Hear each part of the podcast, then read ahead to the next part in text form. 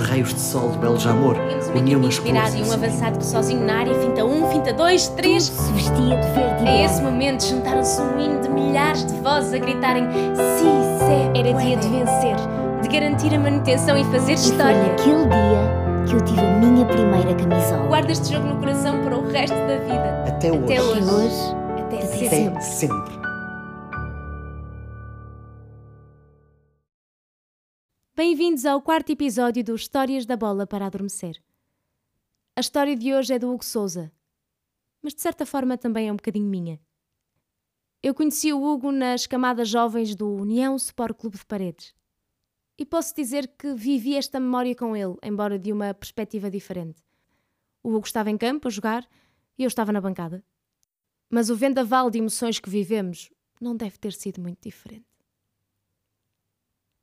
14 de maio de 2011. Chegou o dia que eu queria mesmo que chegasse e, ao mesmo tempo, evitar a todo custo. Um dia de sentimentos contraditórios. Eu jogava nos Júniores do União Sport Clube de Paredes e, pela primeira vez na história do clube, vivíamos a oportunidade de disputar o Campeonato Nacional. Era dia de vencer, de garantir a manutenção e fazer história. Havia alguma tensão, é certo, mas estávamos confiantes. Acreditávamos. Dizem muitas vezes que tudo na vida tem um mas. E esta história não vive de uma exceção. Este jogo que tinha tudo para ser tão feliz era também o último no meu clube do coração. No clube que me viu crescer, onde eu conhecia alguns dos meus melhores amigos. Este jogo marcava o fim de um ciclo. A partir daquele dia, uma incógnita o campeonato sénior. Os anos de formação fazem com que tomemos por certo o futebol na nossa vida, até chegar o momento em que ganhamos consciência de que a rotina de praticamente todos os dias não está garantida. Tudo isto resultava numa combustão interna, e eu lembro-me de estar no jogo e não estar, de participar ativamente naquilo tudo e ao mesmo tempo sentir como se estivesse de fora a assistir. Lembro-me de ver tanto, mas tanto apoio nas bancadas. Os adeptos da União tinham-se mobilizado, em peso. Trataram de autocarros, fizeram t-shirts. Trouxeram uma alegria especial a que não estávamos muito habituados. Talvez por isso eu me sentisse como num jogo da Champions. O jogo começou por ser renhido, mas tínhamos uma equipa inspirada. E eis que finalmente surge uma oportunidade.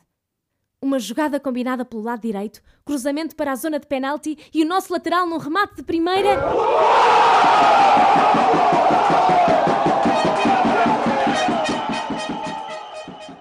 O grito do golo foi uma explosão imensa. Saltaram do banco das bancadas, nós com alegria a pulsar-nos nas veias, corremos em direção aos nossos que vieram de longe para nos ver vencer.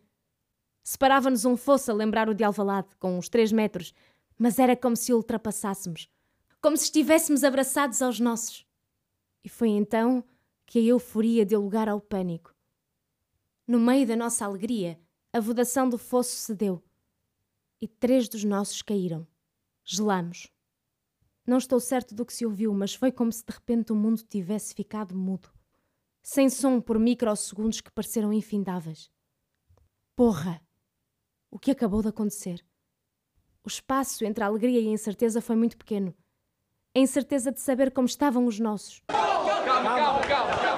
Estás bem? Estás bem? Calma, calma, está tudo bem, está tudo bem. Os nossos guerreiros levantaram-se. Um deles com o braço deslocado, obrigado a ser substituído, claro.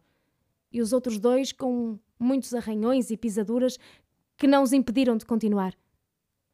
Um deles em pleno dia de aniversário. Rica prendas, é valente. Eu não sei a que velocidade batiam os nossos corações no meio deste turbilhão, mas superamos o susto. Voltámos ao jogo com a garra e a união que nos caracterizava. O jogo sorriu-nos. Vencemos. Fizemos história. Eu guardo este jogo no coração para o resto da vida.